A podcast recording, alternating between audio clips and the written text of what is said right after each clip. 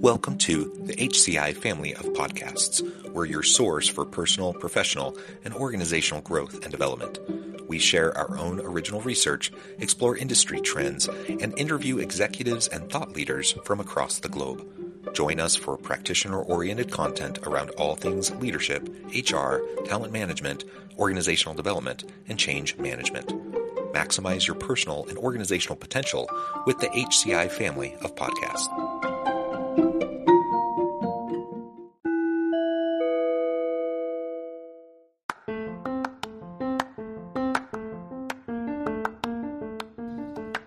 Welcome to the podcast.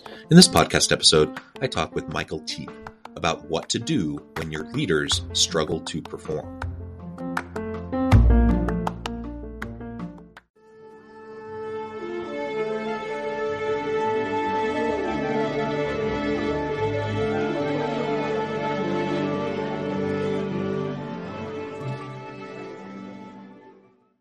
Michael Teape, welcome to the conversation today. Thank you. It is a pleasure to be with you. You're joining us from Connecticut. I'm south of Salt Lake City in Utah. And today we're going to be talking about what to do when your leaders struggle to perform. Uh, we talk a lot about leadership on this show. We talk a lot about what to do with team members who aren't performing, but we haven't talked a lot about what to do with those who are leading who aren't performing. And this is a really important question. And frankly, I think a lot of organizations are struggling with it. Um, it just, you know, there there are layers of leadership, and so there's always you always are accountable to somebody. Um, even if you're the ceo usually there's a board you're accountable to. And all the way down the hierarchy there's always people you're accountable to. And sometimes um, leaders just aren't doing what they need to be doing. And that can be a difficult challenging conversation to have. So we're going to unpack that and explore that together today.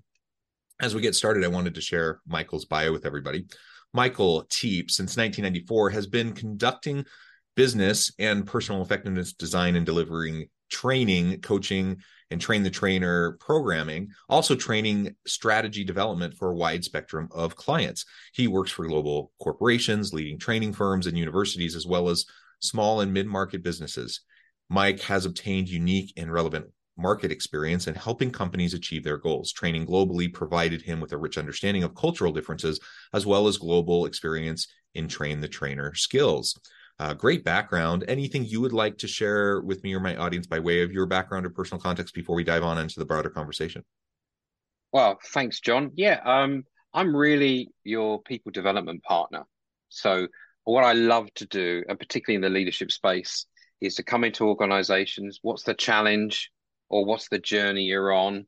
And make positive difference. So that could be anything, any training solution, uh, coaching, bringing your C, level together, all those wonderful things. So it's a great, it's it's nice to be able to contribute like that uh, throughout organizations. Yeah.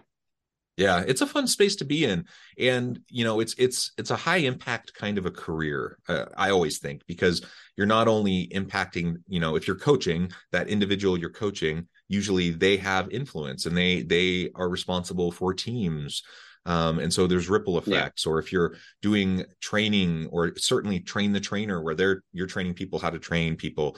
Um, there, there's all these ripple effects and i think there's a high potential for strong positive impact within organizations through the type of work that you do. So i appreciate that. And like i mentioned in the intro uh, I think most organizations need more of this, and it's it's a hard thing because when budgets are tight and the economy is not in a great in great shape, mm. this kind of stuff is often some of the first things that companies get rid of um, to to to cut back on budget. But man, it's it's probably when they need it the most.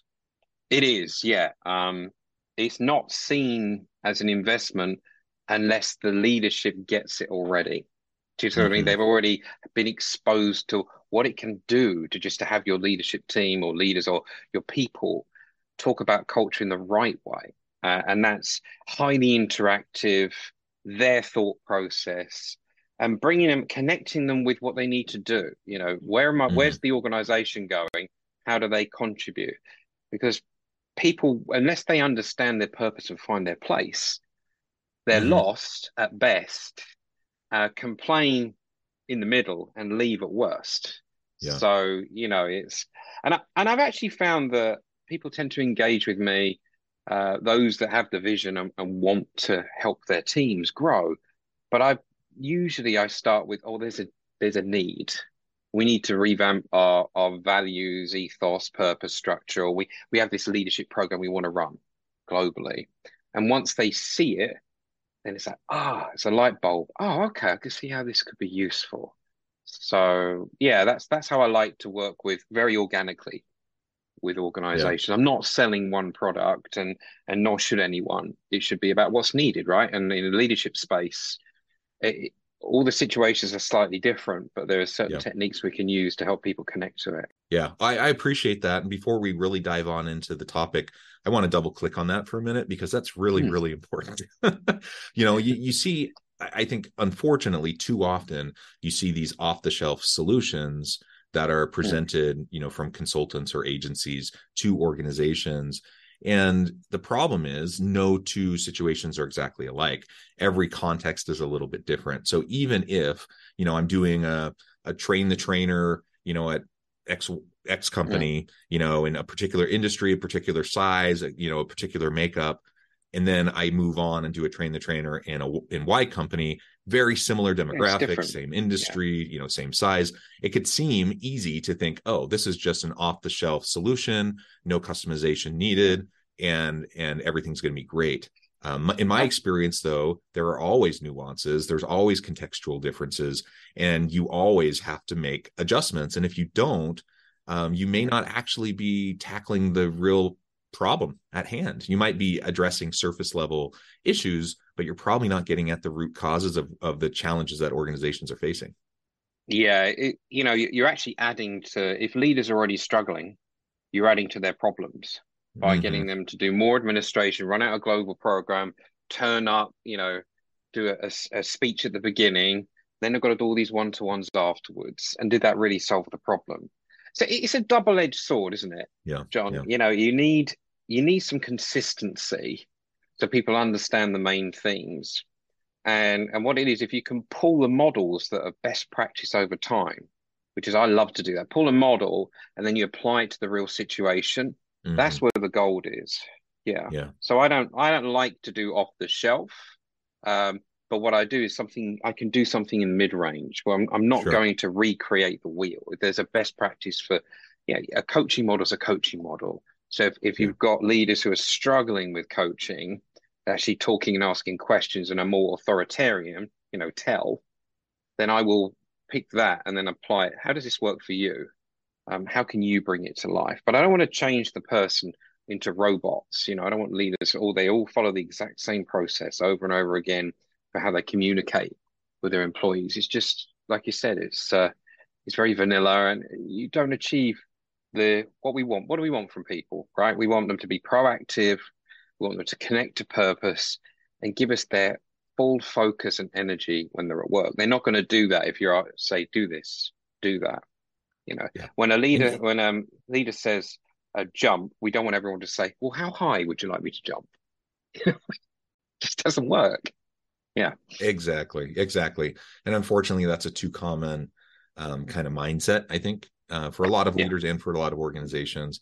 Anyways, I just wanted to briefly emphasize that. I, I really appreciate, um, you know, you're articulating the need uh, for some form of customization and making sure that what we're doing actually fits the the context that we're in and is mm-hmm. applicable within a particular set of circumstances because that's really important okay now let's drill in and i want to talk again more about what do you do with leaders who aren't performing and to start off this conversation i wanted to share an anecdote so uh, this was a few years back in, in utah um, we have what's called silicon slopes it's a pretty vibrant tech scene um, we call it Silicon Slopes um, because there's mountains, you know, and we're in a valley, and and it's it's very vibrant, akin to Silicon Valley. So that's what it's kind of been termed. Um, and there was a major tech company that I was doing some work with, um, you know, global tech firm that's that's headquartered, and uh, they they were dealing with a challenge, and and really after uh, trying to understand what was happening, they were losing a lot of good people, lots of turnover, like hmm. in one division. Uh, uh a disproportionate number of people leaving, good people, people with good performance. Um, and as we drilled into it more and more, what we found was there's this one key kind of mid-range executive over that division um, who was incredibly problematic. and right. it went on for like two or three years. And they just mm. kept on losing good people, losing good people, problem spreading, problem spreading. And it, it really took two or three years before this was something that the organization was ready to tackle. And, you know, I certainly this is something I had thought about before that point in time, but that just hit it home to me so clearly how much good positive influence a good leader can have uh, over teams of people, but also the disruption they can cause mm. and the harm they can cause if you have someone in a leadership position who is not performing, not doing the things they're supposed to be doing, and in, in some ways actually causing harm and, and actually hurting the teams, hurting the organizations, and certainly the individuals who end up choosing to leave to get out of that environment.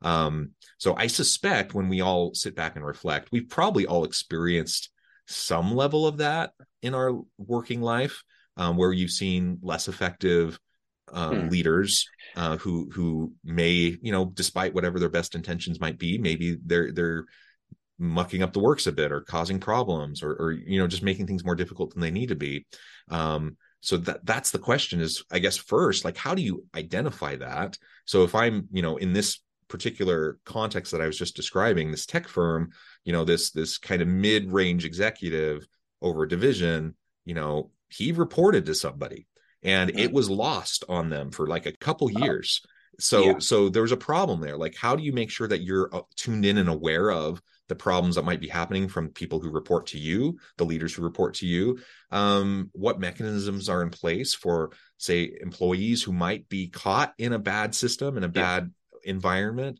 uh, and then how can you either make a change or proactively coach and mentor that leader so they can turn things around and actually you know fulfill their leadership potential so that they can have dynamic teams. That's a lot that i just shared but yeah, i wanted I mean, to share you know, that as kind of an intro. Which one of the 15 would you like me to start with john? Um, right? Because the so there's let's let's break that apart right? There's the there's the leader that should have noticed right? We have very privileged positions. We come into organizations usually when something needs to be fixed um, and in a better position is, hey, we want to drive something forward. But this is where something needs to be fixed, and we're we're usually late to the party. Mm-hmm. And when we talk to those leaders, the ones that were in charge, and you know, we feel should have noticed or should have been looking for signs throughout this, they often say, "Oh, well, you know, it wasn't too bad," or the work was, you know, something was good, and they let it slide. Like their work was really good, the results were really good and then they let the communication slide. Yeah. Or it's really, they notice it quicker when they're not getting the results from the division. Does that make sense? So it's very measured and results focused, the brain. Um, and also, there's a lot of doubt.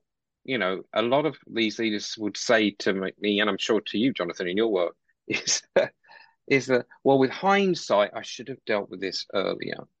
So there's mm-hmm. something that they're like, hmm. And usually, if they've heard a grievance or something, they tend to need more than one situation in order to feel that they could bring it up, let alone do something about it. So there's a little bit of caution around don't want to upset anything yet. Who's right and who's wrong? So there's too much doubt in that mindset. And and in and that's from a leader's point of view, if you're struggling with that, is always, well, what am I one to one saying? What what is the what is the culture that I want all my leaders? How do I want them to communicate with their people? Um, you know, when they bring up ideas, are they judged and pushed to one side? That's one of the biggest ones. How does a how does um, a manager receive effective challenge from their employees? It's a big mm-hmm. sign. Um, so there are key moments in communication. But what they're not doing is thinking about, well, okay, oh, I've got, do I deal with this situation? Could I make it worse? They're in a, yeah. an away state. They're like, it's my job to make sure that this area works well. And I, I can see something here. I'm not quite sure what it is. So I, the caution is I won't do anything until it becomes serious. So that's the human mindset. Mm-hmm. Um, when it comes to you running a, that's what I've found when we find yeah, running a yeah. division. What we need is someone in a curious state. Oh, that's interesting. Well, perhaps I should have a good conversation with this leader. Hey, you know, what happened here? How's it going with the communication? And then you need to set up your organization, as you mentioned. You need um, ways to see this yourself, the feedback loop. Are there skip level meetings in your organization? Do the are the teams allowed time without their manager to express it? And we see those mechanisms in, you know, the employee survey, for example. Everyone's filled in one of those. Um, and you're like, ah, nothing's going to happen on this. You know, it's anonymous. But really, it is batched into areas, and they do take it serious. It's difficult to see do, trends. Right? Well, yeah. let's, let's, let's just say that they, you know they're like, oh, so that's um, for example, I'm doing some work on how managers receive effective challenge. So It's top of mind at the mm. moment. It's a big project uh, across a, a, a large financial institute out of New York, and their employee survey really showed that I don't think my manager's supportive. And I'm like, hmm, okay. And it wasn't that much. It was still okay, but it had mm-hmm. dropped. Mm-hmm. So they scratched that itch and, and they went back and they were like, okay, well, let's interview a few people. Let's be curious about it. We don't know what the problem is yet. We don't know how to solve it yet, but we can ask some questions and uh, ask in that general area and they found that they felt they were being dismissed. Whenever they brought up an idea, it was either we've tried that, it doesn't work, we haven't got time for that, we need to drive ahead. And mm. you can understand those pressures. Every leader knows that pressure. It's like, we've got to get this done, pressure, pressure. But it was affecting how, and people were leaving. People were saying, well, you know, there was an uptick in, in um, of people leaving the, the company and exit interviews are another great indicator. So you need some way to get the feedback in. You can do it formally. I personally prefer the, the level up meetings, the coffees, and asking really good questions. Yeah, really good questions. Um, and those questions have to be exploratory as to around the environment. Um, and you can use some of the employee survey questions as well to do that. That mm-hmm. gives you a barometer and then you compare that with your manager. You you have to have conversations with them. Um, and I find that saying things like my expectations of you as my manager is to be open, to be uh, inclusive of ideas, and and and you, you can actually give them examples where you've seen that hasn't worked. So that's where I would start because it doesn't cost a lot of money. Mm-hmm. All it does is we're changing from being defensive to a future state, curious, I wonder what's going on here, and having a little scratch around without feeling like I don't know the answers, being very open about it, um, which is not what we feel we're paid for as leaders, is it? So yeah, yeah. I, I was having a conversation yesterday with kind of a mid-range executive, um, and and this individual was facing the common challenge that I think a lot of leaders face, where they just felt felt like they're spending the vast majority of their time putting out fires constantly. Um, mm. Every day was just putting out new fires. Uh, and so we had a nice conversation around like strategies um, that he could employ to start being forward looking and proactive and setting a, up a context, um, creating an environment um, where he can understand what's happening, be curious, and and in that proactive sense, like you, you create an environment where you're actually undercutting the fires before they ever happen right? Yeah um yeah. you know it takes time it takes extra energy and and sometimes you don't feel like you even have that time to invest but if you can start to carve out the time to do that even in small chunks then little by little you can start to see the fires reduce a little bit that frees up some more time that now you can invest more time into it and there are always going to be some fires that's inevitable but if you feel like you're dealing with fires all day every day and that's all you're doing and you're constantly in crisis mode if that's how every day is every week every month then i think that says more about your leadership style and your approach of engaging with your people and the type of communication that you're having than it does about the actual nature of you know the the the circumstances that are arising and the fires that you're having to deal with um, nobody mm. should have to deal with constant fires every day and uh, even in challenging times there there should still be a mix of like forward thinking strategy and visioning and those sorts of things creating the culture sustaining the culture mixed with the nitty gritty of the day to day things that need to get done addressing yeah. the problems that arise etc and i don't know if you've experienced that but it just seems like so many leaders get caught up in the grind and just end up spending all their time putting out fires and ultimately that isn't going to get you to a place of high performance high productivity and and, and innovation you know so yeah. you can do cool stuff yeah. i mean uh, i'm working right now with a couple of cfos coos and i'm tended to find that i've noticed since covid because that's that's when we overloaded on crisis they're all running around dealing with crisis they're not strategically thinking and i'm like you have all this experience you know how yeah. to do this and and i was having a conversation with a, a cfo just this week and she was telling me that well actually Mike, you know I like I like a crisis. My mind works like that. And I said, No, I think you've been you've got used to it. yes. and people are you're getting praise for putting out the fires. So you're not concentrating. Why does every conversation have to be a, an urgent one around crisis and deadlines? You know, to me, a crisis is not something that needs to be if it's not needs to be done this week, it's not a crisis.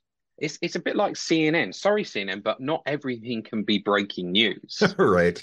Remember when the there was an aeroplane, one of the Malaysian airplanes, a terrible incident, but it was like breaking news for days while they were trying to work out. And I was sitting there going, I, at some point, I need to calm down and think about my work. and mm-hmm. that's it's the it's the breaking news concept is just just what is the one priority you need to focus on let's get back to being strategic about it, right? Um, you, you hit on something that I think, yeah, you hit on something that I think is really important. Mm. It's the dopamine hit that you get from putting out a crisis yeah. and people praising you. like yeah. you really can get into that pattern and the habit of just thinking this is the way I function. This is the best way, and I, am you know, I'm I'm getting things done. I'm I'm solving crises. Um, but but it's not the most effective way uh, to go about leading a team. And I, I've also noticed I've seen some leaders who you know have taken a bit of a political hit because they they put so much time and energy into creating the environment the culture mm. doing the the legwork behind the relationships and building the trust and all that stuff that then creates a humming you know fine-tuned machine you know the the humming team that just mm. moves along and then you know it can in certain circumstances you can take a bit of a political hit as a leader because now people are are looking at you and they're like, what do you do all day? I don't see you putting out fires all day like I put out fires all day. And you know, I've seen those types of dynamics arise from time to time. And and then I ask myself the question, why? Why, why do what is it about like society that makes us think that the ideal is putting out fires all day and there's a lot we could unpack there but you just hit one example of like the breaking news in mm. in uh in the news um i think of like a popular show suits have you ever seen that show Yes. Yeah. Yeah. So Suits is an example. If anyone's seen that show, it's popular, right? Lots of people have seen it. Um, everything is a crisis in that show. Every last episode, there's like major mm. crises every minute of every hour of every day. And that's not how the that's not how a real organization should work. Uh, and so, anyways, people see that and then they start to idolize it and they see, oh, a great leader is someone who can, you know, put out mm those fires constantly. And i think that gets reinforced in organizations. It's not a healthy mindset to have in how we approach our leadership. No they're being disrupted. Mm-hmm. this is the thing. Uh, they're being disrupted from doing the work they're paid to do. And mm-hmm. and then then they're feeding off of that. You get the dopamine release. So when when do leaders struggle? They struggle when they get disrupted. Yeah. And they they often lose sight of the overall arching goal or the problem and work on that and work on the you know um they work on the crisis at hand fixing little things really you've got a team to do that so mm-hmm. mm-hmm. you know and and also how you deal with the team and asking them to think about their crises as making things better mm-hmm. rather than you have to get this fixed because we're you know we clients are waiting for it blah blah blah let's make this better let's do this the right way the first way so let's take some time so actually, what you're doing is like a pendulum swing from overreacting right through to underreacting. Oh, well, I'll ignore that crisis. It's not important. That's what people do. They mm-hmm. like, well, these crises aren't important, but these are. I'm going to work on this. But we want the pendulum to swing into the middle and get adaptive yes. calm, so people can scenario plan. You know, it's, it's actually part of psychological safety when it comes to mm-hmm. your the culture. Do you have an area where people can look above the parapet and I think, oh, that's interesting. What's going on here? And that's where we get the better results and longer lasting. If we don't have direction and North Star, um, oh, you know, is, is it safe to fail? All of those things. When you become disrupted, you're struggling. It's when those things are less. So we have to spend around, spend time, actually more time, not talking about the problem, but talking about how are we communicating. Uh, going back to your culture point, uh, you know, become become the driver, the forward momentum towards the north star, rather than get crisis. And I, you know, that's that's where a lot of leaders struggle. Um, yeah. And that's just one area, isn't it? yeah, yeah. Well, Michael, I note the time. I need to let you go here in just a minute. We've only scratched the surface. There's so much more we could dive into on this topic and related topics, um, but we're going to have to leave it there today. Before I let you go, I just wanted to give you a chance to share with the audience how they can connect with you, find out more about your work, your team, and then give us a final word on the topic for today. Great. Thank you, John. Um, Michael Teape, You'll find us, our website is teapetraining.com. If you Google Teape, T E A P E, it's the first thing that comes up. I can't even avoid you, even if I tried. So I'm there. I'm the best way to get in contact with me is LinkedIn or send us an email from there. And let's talk about your your challenges. Your what's your people development challenges? Love to find out. Um, give some hints and tips from what our work over the years. Uh, you never know, it might be helpful. So that's where I'm with that. And my final thought on on leaders as they're struggling is that they're human beings so it really helps to give them maybe an independent person or allowing them to look above their day to day, filling out the reports and the crisis. Is that let's just take a moment. Yeah. Let's look where we've been. Let's look, let's let's see the see the forest for the trees. So if we could provide them that moment and ask them how they're doing, but really asking them how they're doing, we'll get more people back on track uh, and feeling good about that and less stress as well. So that's my thought on that, John. Well said, Michael. Thank you so much. It's been a pleasure. I encourage Thank the you. audience to reach out, get connected, find out more about what Michael and his team can do for you. And as always, I hope everyone can stay healthy and safe, that you can find meaning and purpose at work each and every day. And I hope you all have a great week.